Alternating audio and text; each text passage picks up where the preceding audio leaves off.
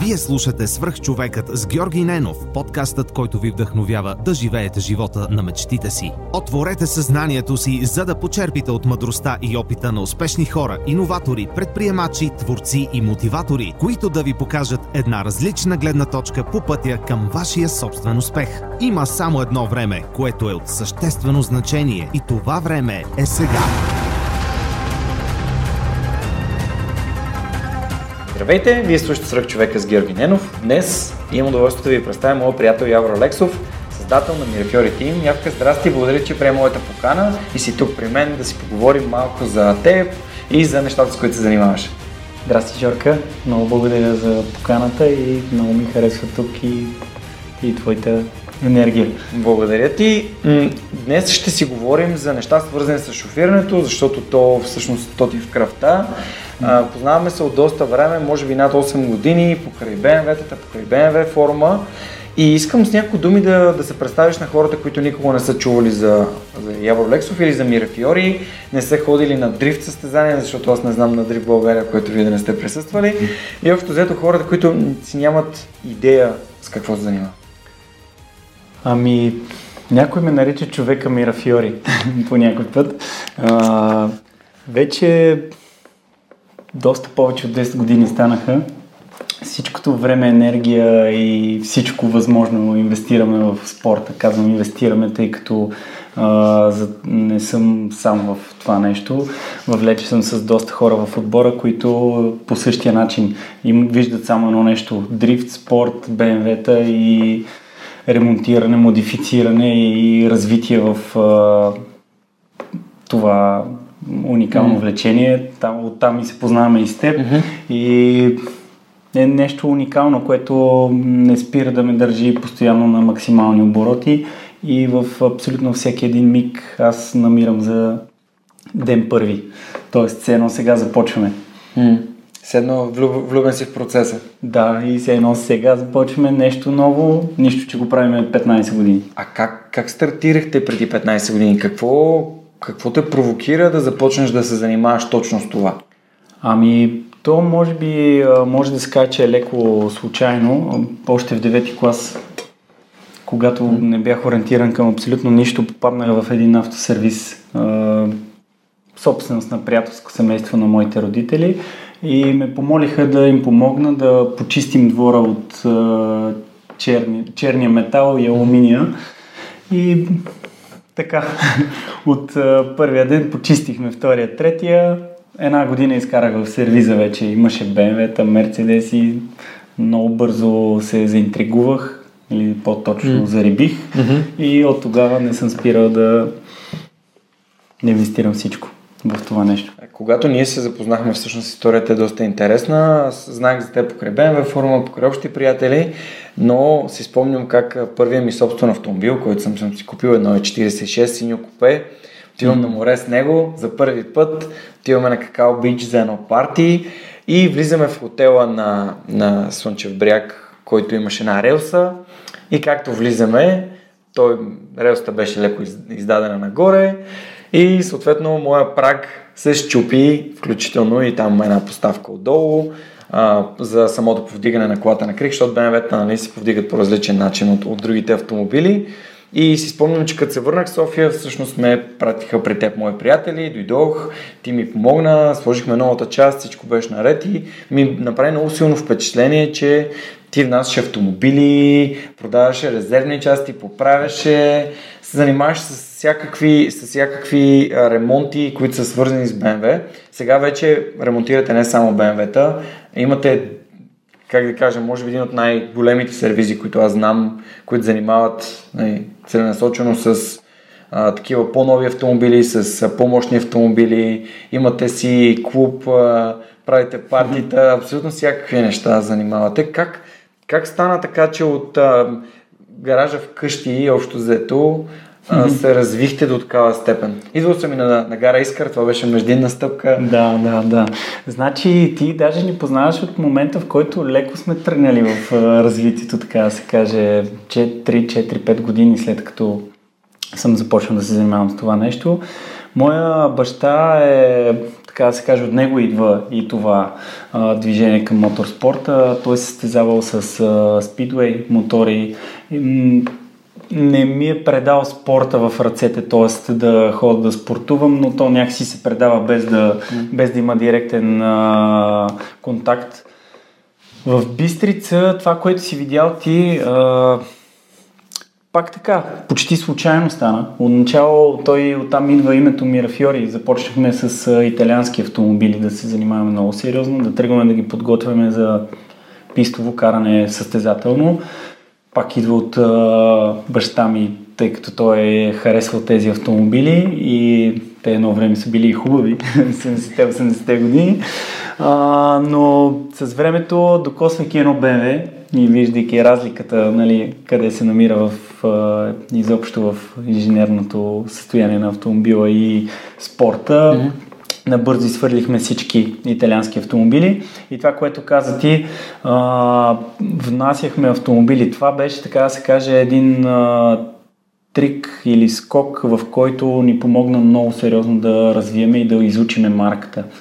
Внасяхме буквално по 2-3 автомобила на месец от Англия, които преди техния стандарт много, много висок клас автомобили, М модели mm-hmm. или дори не М с много високо изпълнение, ги вкарахме да ги разгубяваме на части, тъй като там колите бяха ефтини. Много по-различно от сега като пазар. Mm-hmm. И така се каже, фанахме началото, когато това не беше толкова разпространено и Вкарахме адски много автомобили, чрез тях се запознахме с цяла България, който се интересува от спорт, БМВ и сложни ремонти, така да се каже. Инвестирахме всичко в това да изучиме марката и стъпка по стъпка нагоре. В момента колко човека е екипа?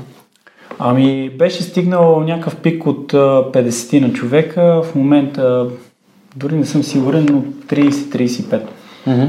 Както каза, правим други марки бизнесът доста сериозно се разви, целевата група и целта от гледна точка на буквално бизнес е най-високия клас автомобили.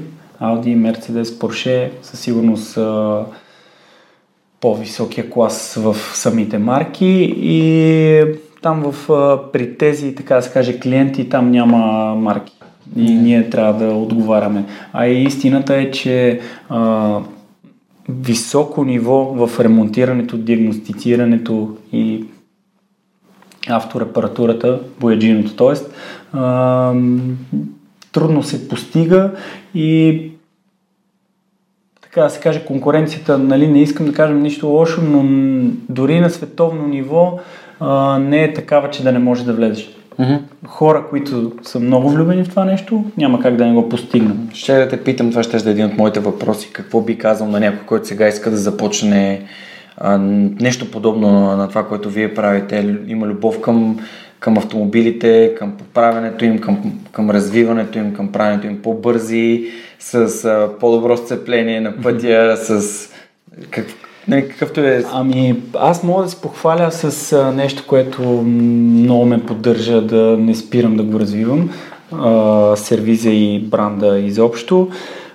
Всички казват в, а, и в този бранш и в много други, че няма кадри, а пък а, при нас мога да се похваля с това нещо, че има. И то идва от това, че спорта е в основата на, на цялата дейност и е абсолютно в идеалистичния и вариант да развиваш спорта и спорта, себе си като спортист и съответно това нещо да обезпечава целият ти живот. И това е начина по който да се развие един сервис и да, и да станеш някакво ниво.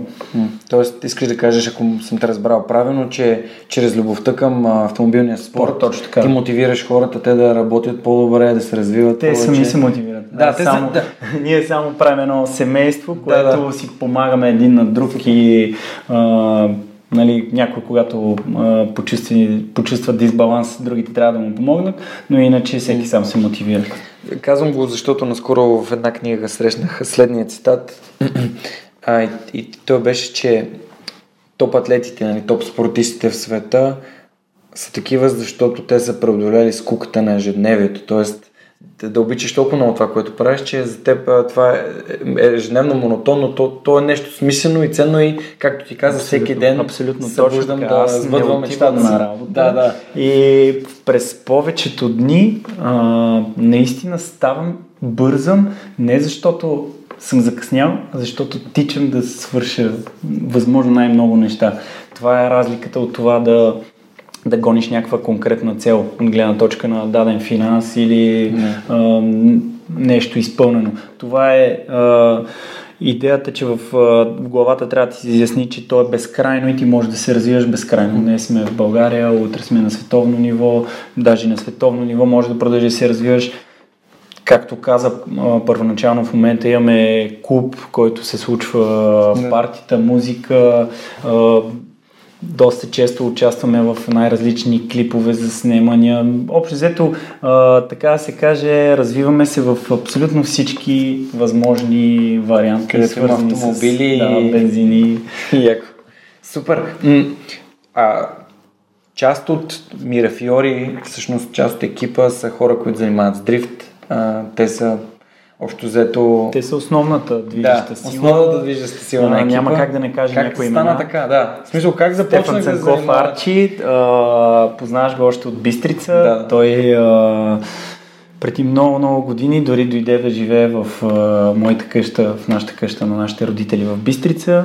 Общо взето, уединяването ни и създаването на семейство много по-силно от, дори от кръвни роднини е огромното желание към една цел, която обединява. И това е развитието на дрифта. Дрифта е нещо много уникално, конкретно дисциплината дрифт, тъй като ние а, с Александър Язов, Матрицата е и всички други, да, а, докоснахме се до спорта буквално в първите му стъпки, с- въобще първото дрифт случване, така да се каже, от а, Булгар Плот, когато се въртяха нали, 3-4, една жигула на Алекс и още 2-3 коли, до първото събитие, което той направи на Калуяново и така стъпка по стъпка Алекс в момента е европейски шампион два пъти на King of Europe. Нали, нивото е ясно до къде е стигнал. Но уникалното беше, че буквално го почнахме от нулата. И ние с, из, го изградихме, нали, по модел на японците, американците, не сме го измислили ние, но така да се каже, го изградихме тук и ние се изградихме до него като личност и така да се каже, се възпитахме в спорта и си го направихме това нещо. А, в момента екипа има няколко човек, които карат активно дрифт. Ти в момента не караш активно, доколкото аз знам. Ами, имахме доста тежки моменти през годините. Дори а, с а, Стевчо Сарчи две години бяхме обявили тотално никакво участие в а, никакъв вид спорт. Това е от а, а, как да кажа, амплитудата на живота го- нагоре-надолу. А, Естествено, основно спорта, от- моторния спорт е възпрян от а, финансовото положение и тогава така беше. А, в следващото влизане, след като бяхме поспряли за малко, тогава усетих, че винаги съм знал, че той има огромен талант и няма логика да делим а, едни възможности за двама човека, при условие, че единия таланта е на много по-високо ниво. Преди това желанието, така да се каже, не се съобразяваше с нищо. Просто много искахме всички да дрифтиме, да имаме силна кола и да развиваме колата и нашите възможности. Докато след слизането под нулата, така да се каже, влезнахме наново в спорта с една, а, едно нещо ново. Разум имахме. Преди това нямаше такова нещо. Пак Чист с толкова любов. Да, само ентусиазъм. И в този момент реших, че трябва аз да търся най-елементарно казано пари, партньори и те да карат. Сега малко по-късно влезна Стефан Зашев в отбора. Много сериозно и такава, такава сила и такова желание за развитие без никакъв компромис в нищо не може да направи от дрифта, че нямаше как да не го приемем и да продължим развитието сега с Стефан и Стефан. Стефан и Стефан. А, когато ми каза, нали, когато сте слезли под нула, се сетих за друг момент. В момента ходя на, на Softony Digital за дигитален маркетинг. Трупам знания за маркетинга, защото смятам, че това е много полезно за всички, всички бизнеси и нещата, които се развиват. И там има един много интересен цитат, че ако, нямаш, ако това, което правиш, няма бизнес, т.е. няма бизнес план, всъщност имаш едно скъпо хоби. и като точно казваш, то си на точно, точно време. Така.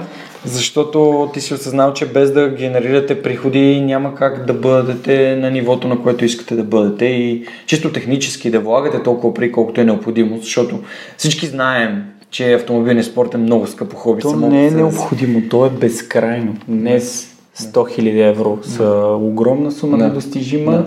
и в същото време може повече, утре са 1 милион и така нататък. А, интересен факт, наскоро разбрах, коментирайки за моторспорта изобщо, нали, дали е криза в а, всеки един а, отбор човек и дисциплина, разбрах, че във Формула 1 доста от а, хората, които работят там, те работят за без пари. Нали, в топа на те просто за нали, развитието и въобще да се докоснат до това нещо и работят без пари, но се оказва, че навсякъде по това нещо там е една безкрайна яма, така да се каже, и баланса да се фане а, между инвестирането и бенефита, който да, се получава от, да, от спорта, в повечето случаи. Да, е доколкото аз знам е по-скоро пиар. Това е пиар събитие. По-скоро се инвестирате ни пари, за да може марките да се а, нали, да се продават по начина, по който се продават. Все пак Ферари имат най-стария отбор в Формула 1 и, да, да. И, и това е абсолютно така. Интересно, все пак това е изграждане на бранд, изграждане на име. Покрай тези събития, всъщност аз и сега като сме се заговорили, едно от най- най-ценните, ми, най-ценните ми преживявания зад вулана беше на обучение на едно време на нали, ProDrive, когато започнаха да създават обучение за динамично шофиране. След това, това се утвърди като нещо, което в, България, което в България наистина има нужда от него, защото просто смятам, че хората по улиците нямат уменията, които са необходими да управляват автомобили над 100 конски сили или така да се каже да толкова остаряло обучението на, на хора, че всъщност то е насочено към момента, в който Примерно баща ми се е обучавал да шофира да, а, през а, там края на 60-те, 70-те години, където автомобилите се движат едва едва ми е имало 5 автомобила на пътя. Самият факт, че не те учат да държиш волана правилно дори и как да го, как да го въртиш, когато трябва да завиваш, е достатъчно показателен. А, вие нали, така насочихте усилия в тази посока. Сега след малко ще си говорим и за събитието, което предстои. Смятам, че ако можем да създадем тема на нашия разговор, това би било нещо много ценно за хората. А, защо решихте да, се, да създадете пак нали, част от Мирафиори, енергията на Мирафиори да отива към обучения за умения за волана? Така, а, аз искам да кажа, че ти си докоснал нещо наистина много силно, а, затова ти е направи толкова голямо впечатление. Росен Коларов и цялата гилдия BMW клуба, когато още беше а, абсолютно с идея, идеалистична цел mm. и посока за развитие. И а, това е една школа, която много ориентирано към моторспорта си карал и е нещо уникално като усещане. Но истината е, че трябва да, трябва да се инвестира това нещо не само в спорта, тъй като в спорта хората като теб се интересуват, искат да ходят на такива събития, готови се да изхарчат някакъв бюджет. А, в момента положението по пътищата е ясно, няма какво да го коментираме. Както каза 100 конята и 50 коня са много. А, Истината е, че тази школа ние наследихме от Росен Кларов. Той а, ни я предаде да кажа на хората, ако не знаят кой е председателя на БМВ клуба. Според мен лично, доколкото съм запознат, той издигна цялата тази организация на национално ниво много както трябва и разви тази школа. Един ден а, направихме едно събитие абсолютно а, бизнес ориентирано. За една компания направихме тимбилдинг и той ползва нашите хора като организация. След събитието каза, това е вашата работа, трябва да ви я предам и така да се каже, ние предаде академията. Много сериозно се, а, как да кажа, зарадвах на това нещо, как се случи и, и, и усетих, че това е следващата стъпка в развитието ми на мен.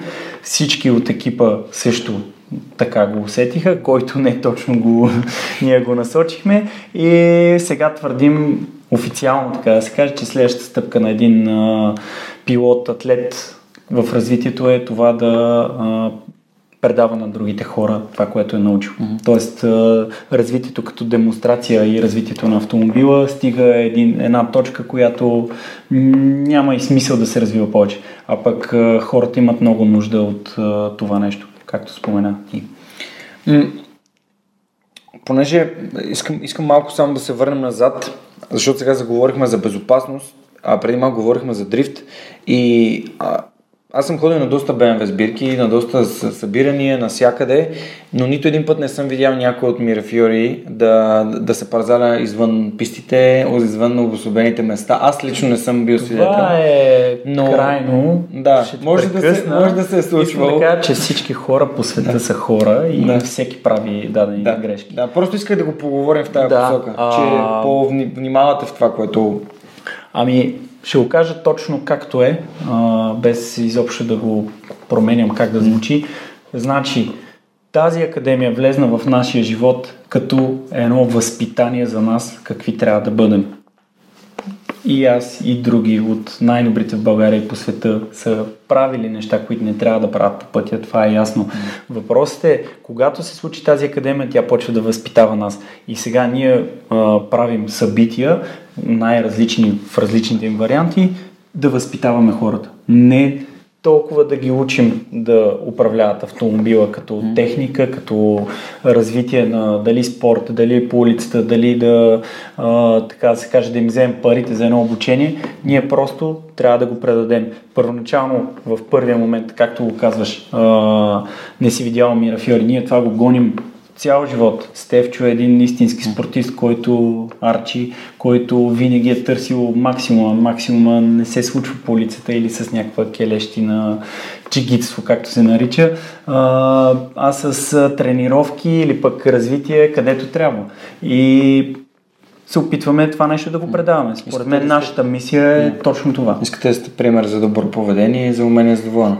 Точно така. Пример в всяка една сфера, сфера и, и визия изобщо. Дали как си гледаме децата или как караме автомобила, ние вярваме, че сме успели за нас не в бизнеса, спорта или нещо. Mm. Успели сме просто защото сме разбрали, че трябва да ни е чиста съвестта, за да ти е чиста съвестта, трябва да правиш нещата чисти. Yeah. По правилния начин. Да, по правилния начин. Супер. Наследихте, малко да се върнем, наследихте тази да. академия на, от ProDrive, започнахте да организирате събития, обучения, тимбилдинги. Има ли, има ли компании в България, които искат да обучат а, своите кадри как да са има. по-безопасни и по-умели за двоен? Има компании, даже и българска една обучихме така с доста хора, 300-400 човека, ако не се лъжа, мисля, че беше wow. а, доста голяма бройка. Това не е в един ден, нали? Yeah. Ако ще можеш да говориш семена с конкретика, ако искаш му да се въздържиш, просто казвам. Да, големи компании. Да. Истината е, че чуждестранните компании разполагат доста повече. А, тази година може да се похвалим американска компания PaySafe. Да. А, така, ясно, свързана ясно. с много финанси, разполагат много сериозно. 800 човека им беше тимбилдинга и за наше щастие наш много готин приятел Пецата, който организира а, рок фестивала в Каварна, го беше поел като организация и беше вкарал само много альтернативни, уникални активности, като Дрифт. да ги... Ми, не, то беше по-скоро безопасно ага, първоначално, okay. тъй като искахме да минем повече хора. А, съответно, после, след безопасното им направихме състезанице за чисто каране. Всичко това се минава преди това с теория, с а, упражненията. Mm Победители уникално си изкарахме, дрифт шоу, но имаше и други спортове, които бяха вкарали това нещо много ме вдъхнови, че се случва в България, че ние може да изкараме пари mm. от а, такъв тип събития, което хората много му се радват. И че са там, компанията има възможност да инвестира в тези хора. Те са преместили въпросните 800 човека от Америка в България. Ясно е, че нали, сметката им е много добра и в същото време могат да си позволят да им направят истински тимбилдинг с много голям бюджет. С преживявания, които си заслужават. Да. Супер. Добре, и всъщност тези обучения, а, вие миналата година правихте такова обучение Владей пътя. Да, сега да кажем за Владей пътя, да. което е доста потънък лед, мога да кажа, че ходим, тъй като опитваме се и почти успяваме да го правим напълно безопасно, безплатно за хората, mm-hmm. но както се досещаше едно такова събитие, то немалък бюджет а, генерира mm-hmm. и а, е доста сложно. Хубавото, че за разлика от спорта, спонсорите имат интерес да инвестират в това нещо. Дори българските фирми а, все още в, така да се каже, зародиш, т.е. правим го на мускули. Екипа ни в следващото събитие е около 30 на човека, 5 а, дни. Бюджета ни е под нулата ще го поемем и ще го избутаме, но хубавото е, че наистина с позитивна енергия компаниите се интересуват от това нещо и искат да инвестират. По цял свят го правят и освен пиар е нещо, както казах, хората, които знаят най-просто казвам, да живеят, знаят, че трябва да има чиста съвестта и съответно една компания, която може да си позволи да изхарчи mm. някакви стотинки за дадено събитие или за а, помагане в ситуацията, която е много сериозен и тежък проблем. Mm. Трябва да го направят. Ситуацията по пътищата е. Да, да, по пътищата. да, да. И тя е проблем на абсолютно всички нас. Добре, разкажи ми какво, какво ще представлява Владей, Владей пътя и после ще ти поговорим малко за самите умения, които хората не притежават и знанията, които не притежават за волана и как вие ще промените това. Владей пътя, а, концепцията е не толкова да обучиме толкова много хора. Mm-hmm правим всичко възможно. Капацитета е 2000 човека, теория да минат на след, следващото събитие, 300 човека практика. То започва от утре. Сряда, да. Да, сряда на 14 ноември. Точно така. Да. От а, сряда до неделя, от 14 до, до 18 ноември а, в Висше транспортно училище Тодор Каблешков. Свободно е записването, а, всеки може да дойде и да влезе да получи теория. Имаме подкрепата на а, и други академии, което беше една от... Пал, Жеков. Точно така, да. Поканили да. сме Моторспорт Академи. Излизаме от главата. Лотус. Лотус Те имат древни. сериозна да. школа с три лотуса и така доста в а, състезателното шофиране. Идеята е да се обединим всички и да развиваме това нещо.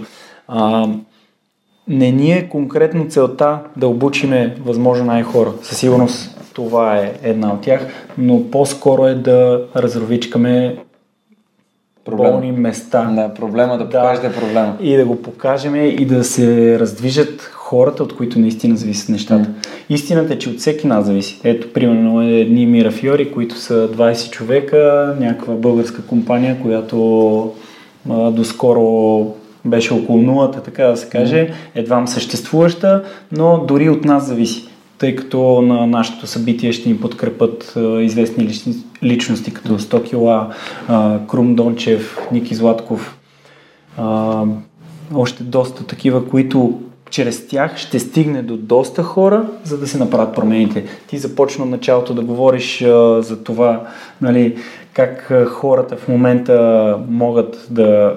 Нали, откъде им идват уменията. В момента няма обучение за шофьорите. Ясно е на всеки, че дава едни пари и получава една книжка. Минава три пъти и той аз мога, една дума не мога да завия. Мога да съдя по себе си, че всъщност аз се научих да шофирам с... Баща ми никога не ме е учил да шофирам. А, дядо ми ме е учил, но той по-скоро, като съм бил прекалено малък, ми е показал как се шофира, държал ме в него, карал съм се на ръка и така нататък. И спомням, че моето обучение протече на един голф двойка, може би имах 20 часа, които 20 часа бяха по 40 минути. И си спомням много ясно момента, в който аз разбрах, че това ми идва отвътре, шофирането ми идва отвътре.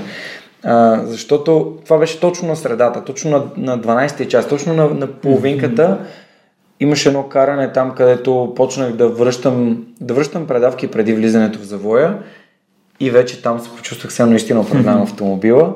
А преди това ми беше едно такова нервно, притеснено и от, за разлика от другите хора, които и си купуват мощни коли, когато аз си купих моето BMW на 20 години, първата година аз си бях казал сега ще управлявам внимателно, това е кола задно предане, тя 150 е коня, реагира по различен начин спрямо всичко, което съм управлявал и така постепенно, постепенно опознавах автомобила, знаеки, че м- проблема се случва отведнъж, става белята от един път и трябва да, да, да се кара предпазливо. След това се появиха тези възможности да, да отида на динамично шофиране, да се науча как се управлява бързо. Установих, че наистина след като имаше качествени инструктори, като Александър Цветков, да. Косата, който също е човек, който тип, нали, заедно, Сега, заедно, заедно правите. Да, това, голям когато нали, той седна до мен и ми, и ми разказваше за това кара, как хората карат по различен начин, дори самите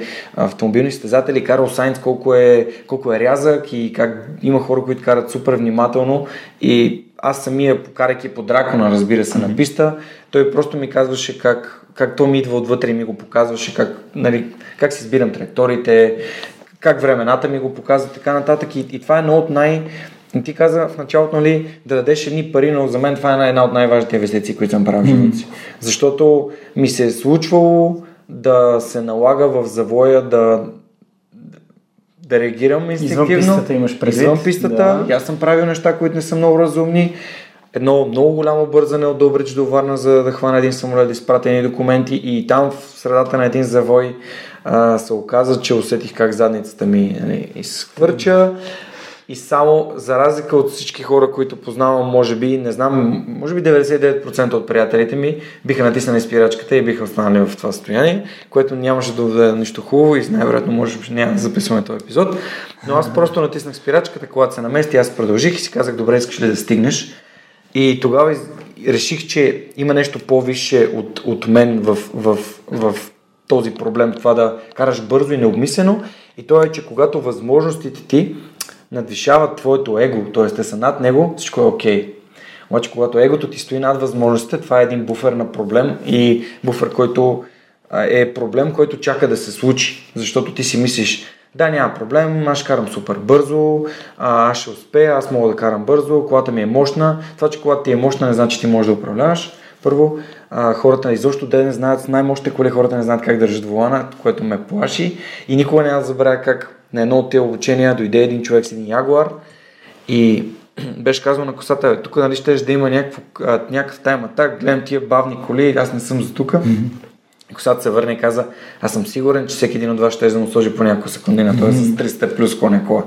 Та всъщност, а, защо тези обучения ни правят наистина безопасни? Защо, си мисли, защо се опитвате толкова много да, да фокусирате проблема и да, да го адресирате с, с, тези, с тези събития? А, точно, правилно, на 100% го каза.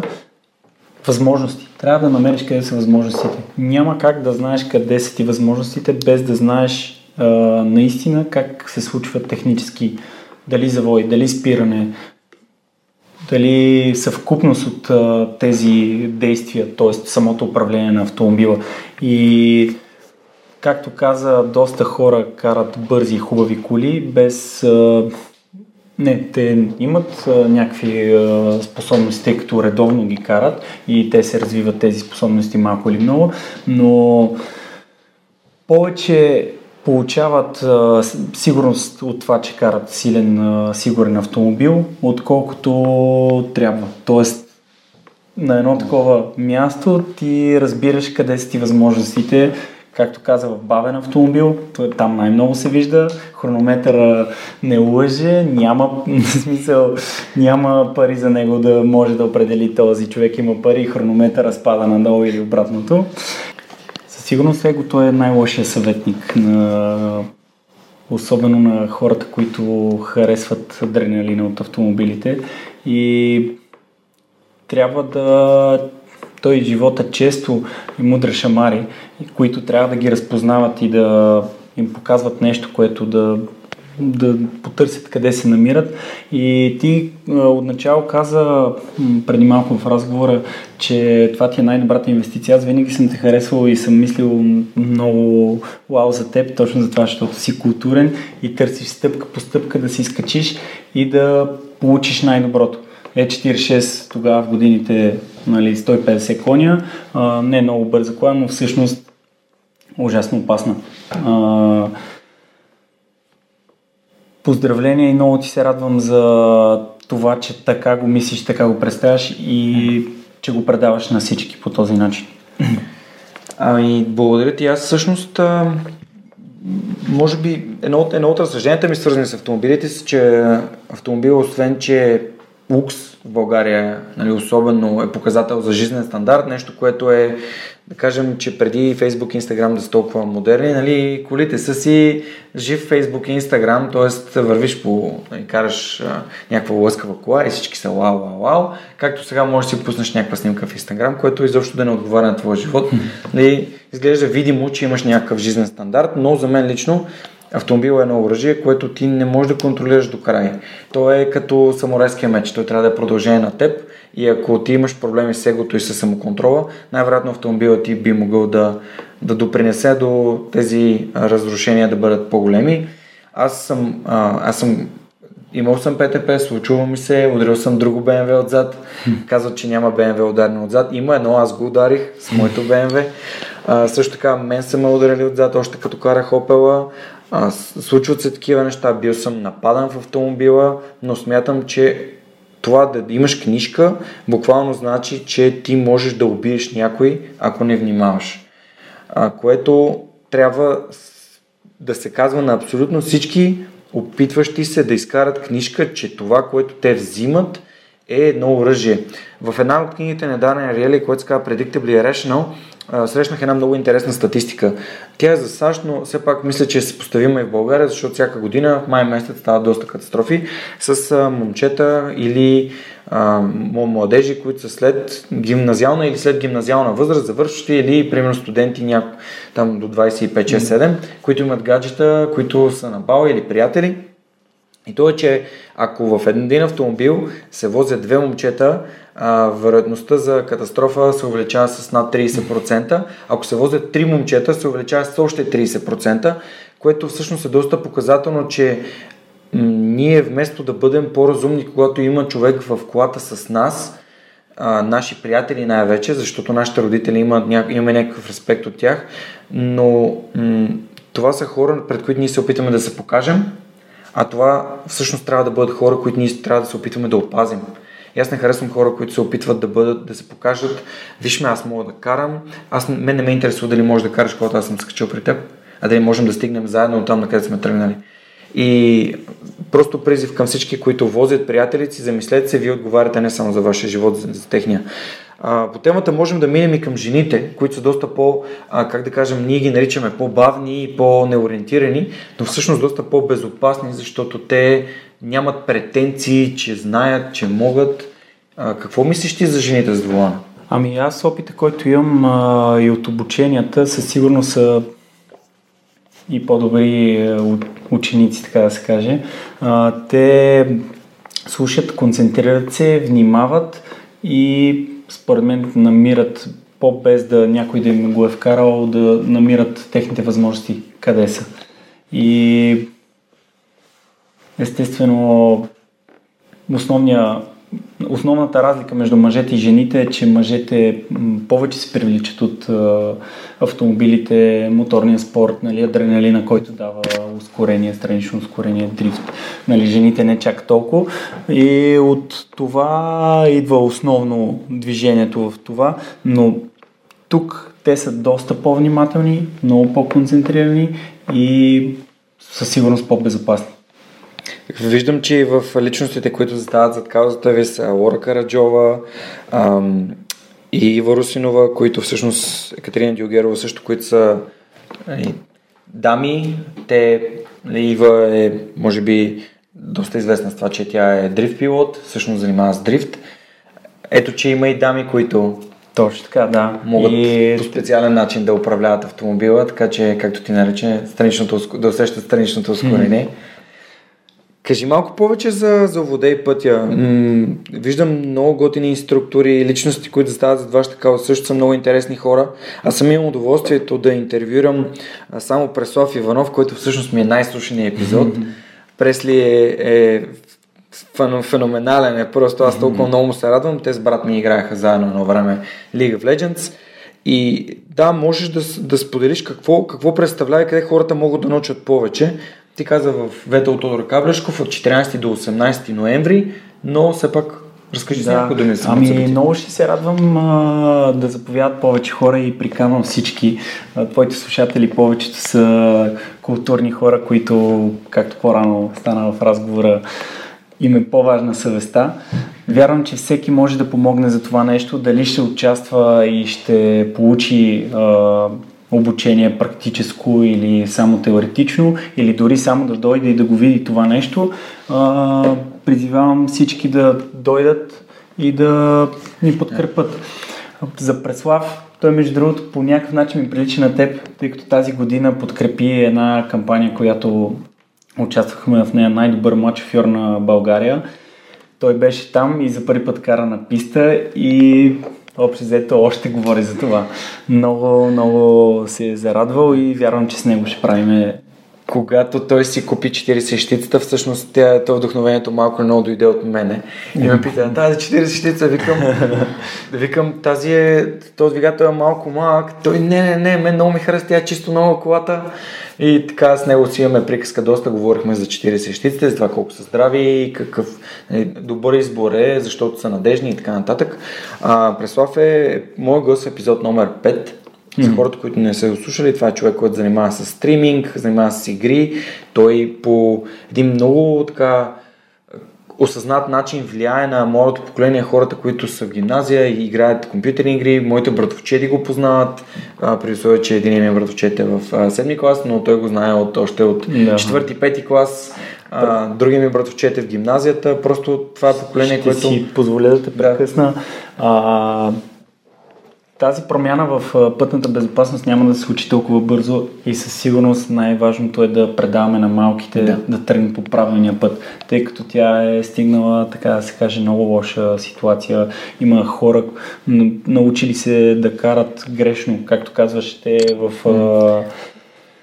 Това искам да обсъдим. Обученията те учат грешно да държиш волана и това е от 30-40 години, може и повече, не се е променил mm Една секунда на никъде. Дай да дадем малко стоеност на хората, които слушат, за да придобият представа какво биха могли да научат на теоретичната част.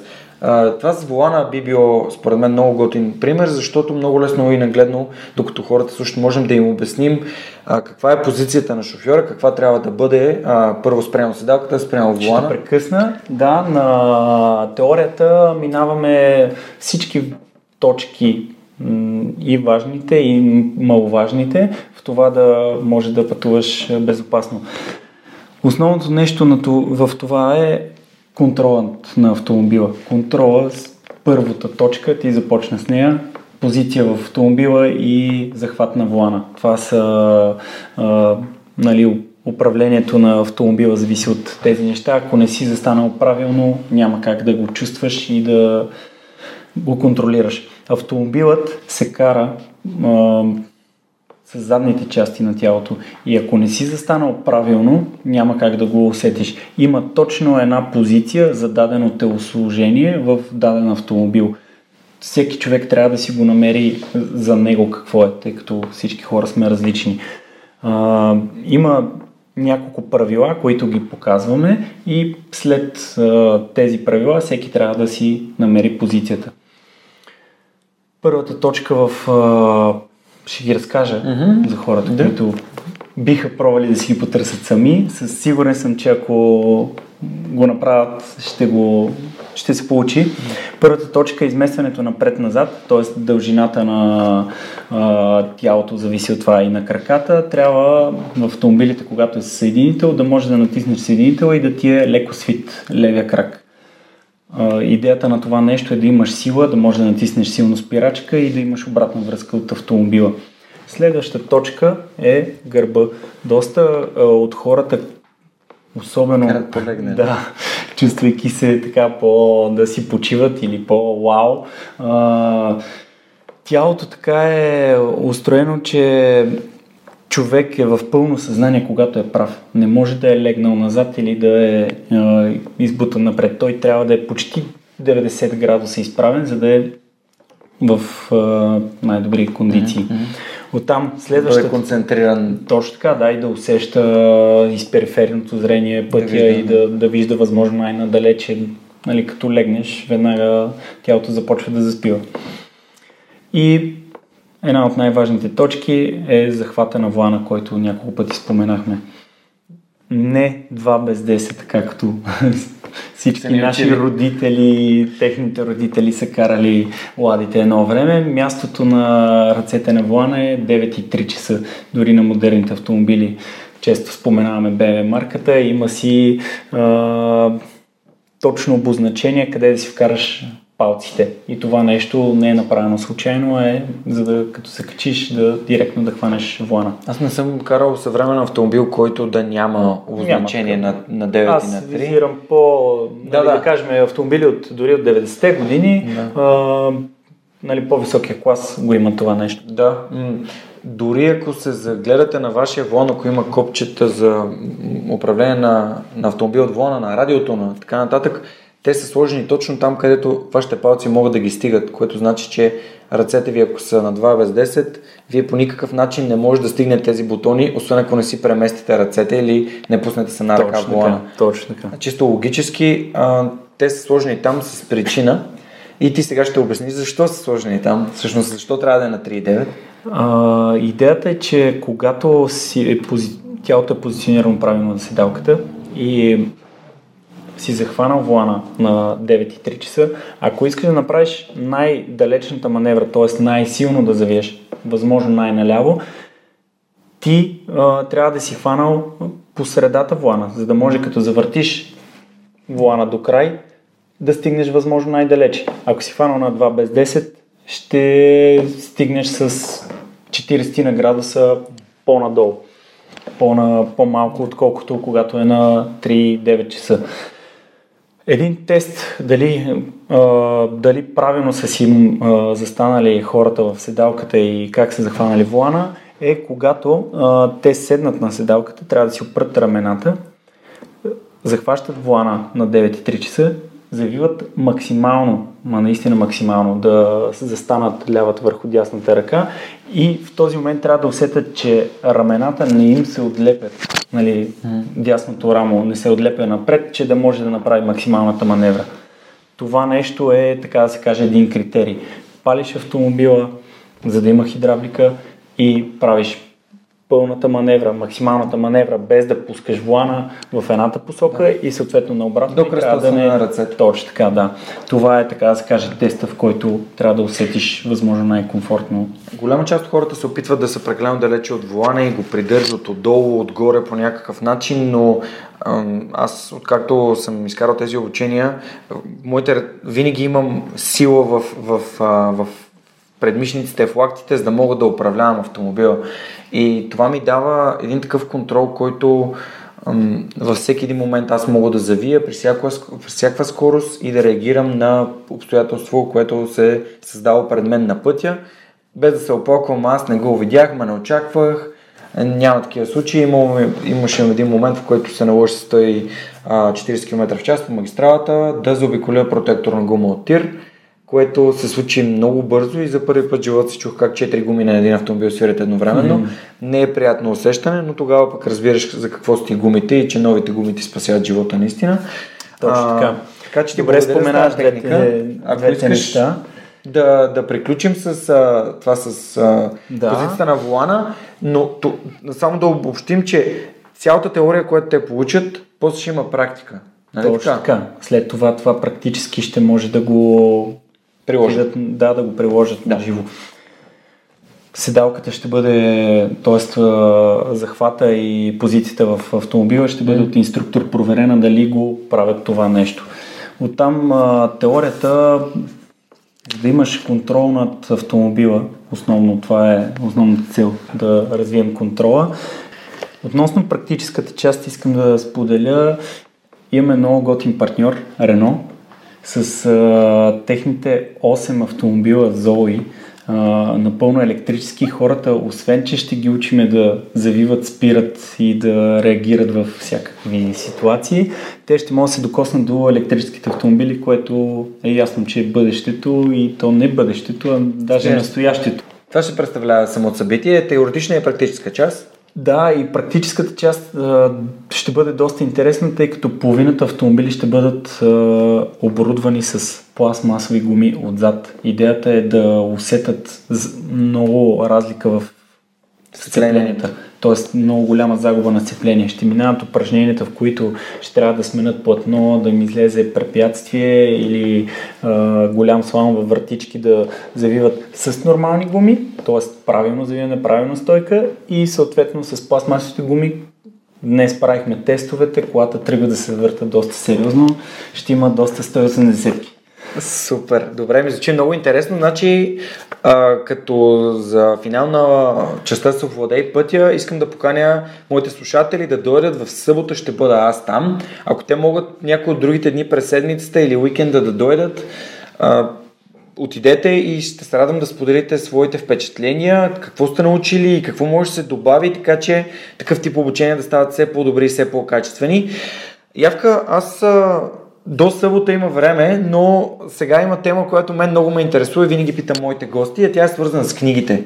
Имаш ли любима книга, има ли любими книги, които би искал да препоръчаш на хората, защото на теб са ти помогнали или са ти дали нещо? Ами, истината е, че ми е много скъдно времето за книгите и това не е а, нещо готино, но имам все пак една книга, която дори я налагам в а, нашето семейство Мира Фиори и тя е Четирите споразумения. Защо я налагаш? Ами защото вярвам, че това са едни правила, които детето след като може да а, осмисля живота и да комуникира с родителя, то вече трябва да ги знае. Те са от природата и абсолютно естествени, които могат да те направят това, което Искаш да бъдеш. Да, точно така. Супер. И разбира се, четирите споразумения са бъди безупречен в словото си, не прави предположения, винаги дай най-доброто от себе си и не приемай нищо лично. Неща, които се случват всеки ден около нас, ние виждаме хора, които приемат всичко лично, приемат, а, а, че знаят всичко, без да знаят контекста на другите хора и ги съдят за това, което за мен не е окей. И така нататък, просто неща, които когато започнем да прилагаме, виждаме веднага промяна в живота си. И сега отивам към последните два въпроса. Първият е, имаш ли трудност, през която ти и семейството на Мирафьора сте преминали, която ти е дала някакъв урок и ти искаш да споделиш този урок с нас? Някакво предизвикателство, някакъв момент, в който нещо се е случило и ти си научил нещо важно, което искаш да предадеш. Ами, при нас е толкова динамично и с толкова много неща се занимаваме, че то буквално всеки ден се случва. Истината е, че да предлагаш услугата ремонтиране на автомобили може да звучи нещо нормално, но истината е, че е нещо наистина обвързано с безброй фактори, които абсолютно всеки ден ги учиш и те ги изучаваш. Те си им чуш, че стават и повече. нали, най-голямото нещо е, което споменах и по в началото, когато трябваше да се откажем от най-желаното нещо Най-исканото. за него. Да трябваше да спрем за малко. Ние дори не го разбирахме. Ние, аз дори си мислех в този момент, че края на света идва или пък нищо няма смисъл. Спираме да дрифтиме, какво ще правим, дай да видим какво ще стане по течението. А, но тогава вярвам, че сме се изградили най-много като лични, личности с Стевчо. Тъй Мога като... да обобщя. Да. Мен ми звучи като така наречения трейдов. Даваш нещо, за да получиш нещо друго в замяна, т.е. вие сте дали част от сърцата си, нали, да, да е края на света за определен период от време, за да може това нещо пак да, да го изживеете и да започнете да го правите по-качествено. Така че така. благодаря ти за това. Също, когато преди година и половина заминах за Германия, отидах с ясното съзнание, че го правя с някаква цел и т.е. да мога да има едно светло бъдеще пред мен, когато се върна или когато дойде момента.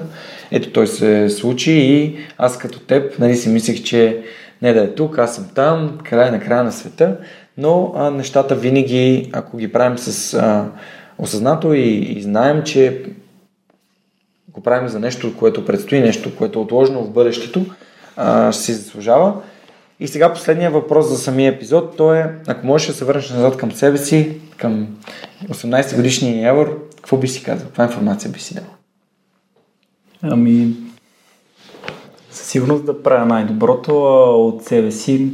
Аз вярвам, че съм го правил, но по-скоро да се търсят а, начините на това как се случва.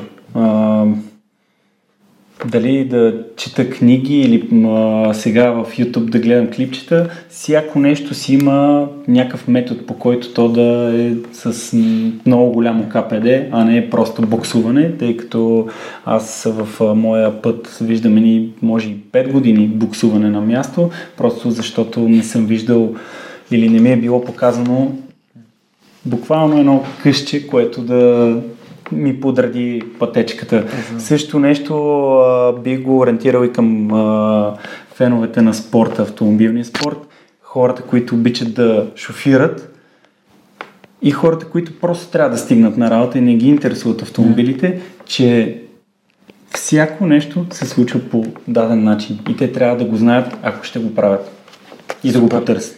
Много яко благодаря ти. Аз също съм фен на това, че информацията навсякъде около нас и ако ние искаме да направим нещо качествено, трябва да се поинтересуваме.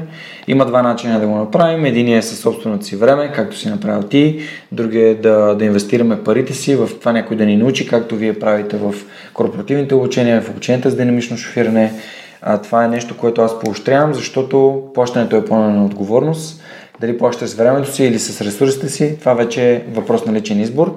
Супер много ти благодаря, че участва в, в предаването, в подкаста. Отново време се оговаряме да, да дойдеш и да разкажеш как от едно малко гаражче в Бистрица са създали една такава, едно такова наистинско семейство, как ти, както ти няколко пъти го казвам, и Рафиори Тим. И се надявам, че хората от свръхчовека, които слушат, ще могат да се докоснат до, до полезните неща, с които се занимавате и да развият своите умения с двулана, ако разбира се имат книжки и имат желание да имат.